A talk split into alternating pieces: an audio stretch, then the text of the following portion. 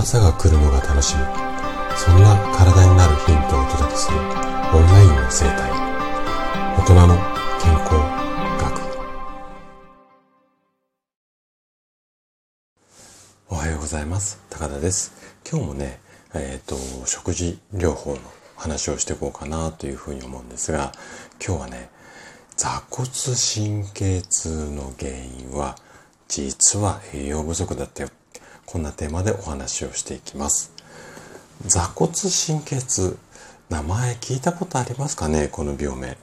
で、この座骨神経痛っていう病気なんですが、お尻からね、足にかけて、こ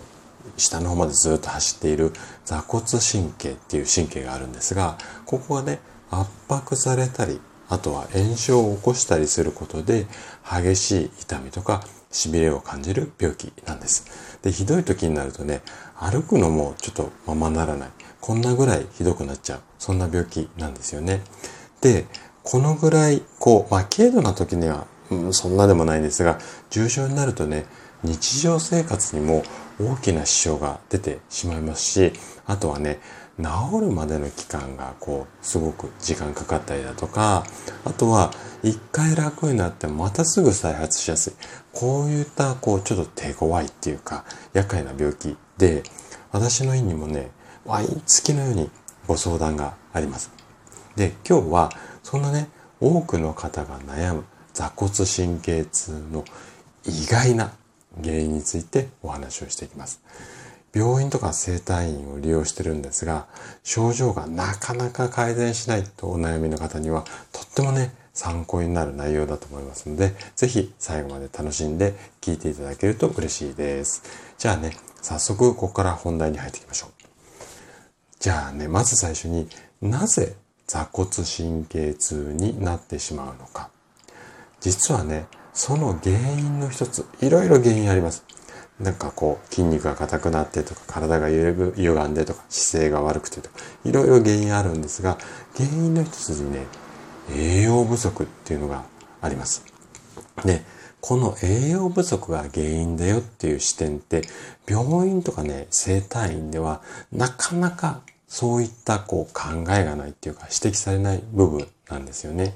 じゃあなんでこれが原因だよって栄養不足が原因だよって私が言えるのかっていうと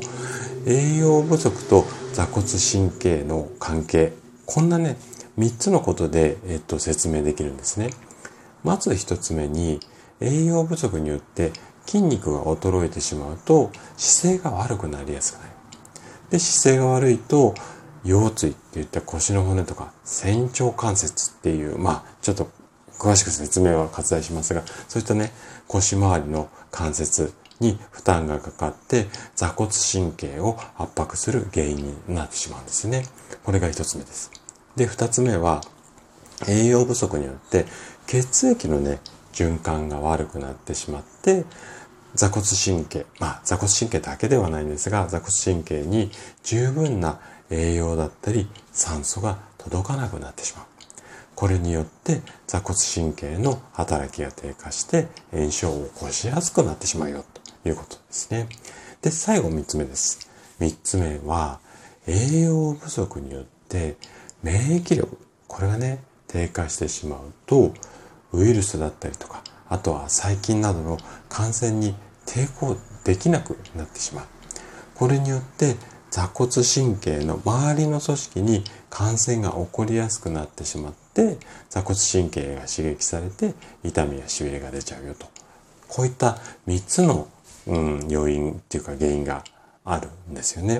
なので栄養不足っていうのは座骨神経痛の原因の一つとしてもうはっきりとこう栄養不足が原因ですよって言い切れるわけですよね。じゃあ栄養不足、栄養不足っていうけれども、どんな栄養素が足りないのか。で、それによって、どうして座骨神経痛にその栄養が足りないと神経痛になってしまうのか。これをね、どんな栄養素が足りないのか。足りない4つのね、栄養素をお話をしていきます。まず1つ目。ビタミン B 群っていう栄養素です。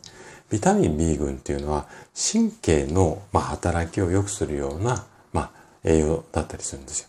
で、B 群っていうだけあって、B1 だとか B2 だとか B3 だとか、いろいろ種類があるんですが、中でもビタミン B1 っていうやつは、神経伝達物質、神経をこう流れを良くするような物質があるんですが、それを作る材料だったりとか、あとはビタミン B12 っていうのは神経細胞を元気にしてくれる。こんな働きがあるんですよね。なので、ビタミン B 群が不足すると、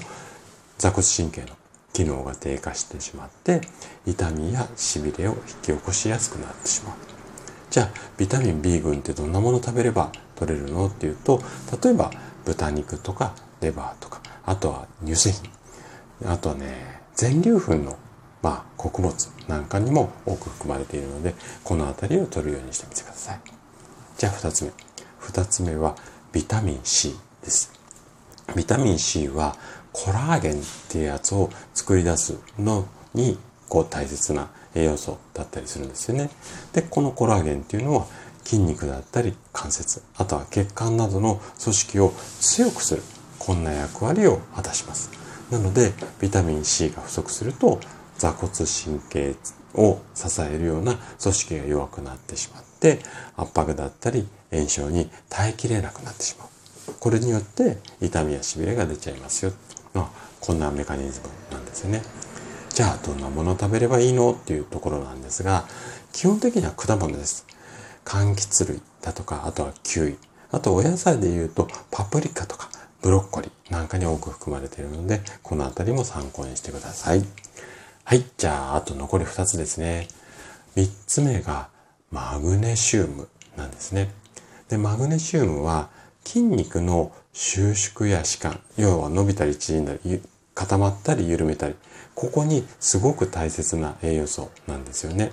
で、特にね、筋肉が凝り固まって緊張した状態を和らげる、こんな働きが多いのがマグネシウムなんですよ。なので、マグネシウムが不足してしまうと、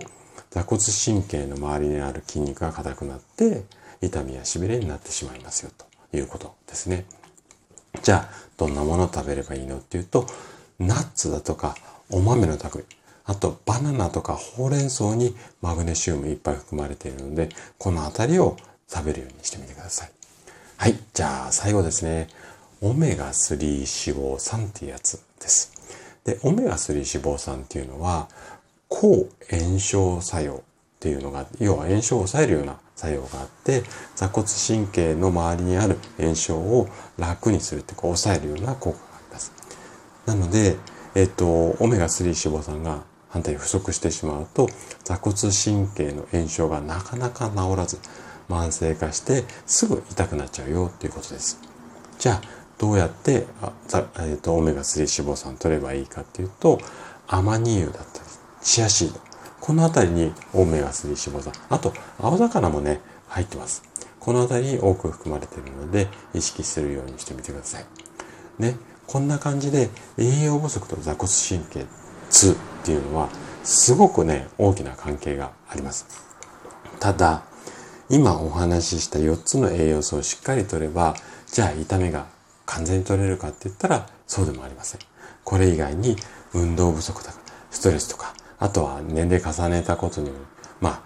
老化というか劣化っていうか、あとはね、妊娠なんかもね、座骨神経痛の原因になる可能性もあります。なので、だから、あのー、バランスがいい食事っていうのもそうなんですが、これと合わせてね、適度な運動とか、ストレッチ、あとは普段からストレスためないようにリラックスする。このあたりもうまく活用しながら座骨神経痛を予防していきましょう。はい。ということで、今日も最後まで聞いていただきありがとうございました。今日の話がね、あなたの健康のヒントになれば嬉しいです。それでは明日の朝7時またお会いしましょう。今日も素敵な一日をお過ごしください。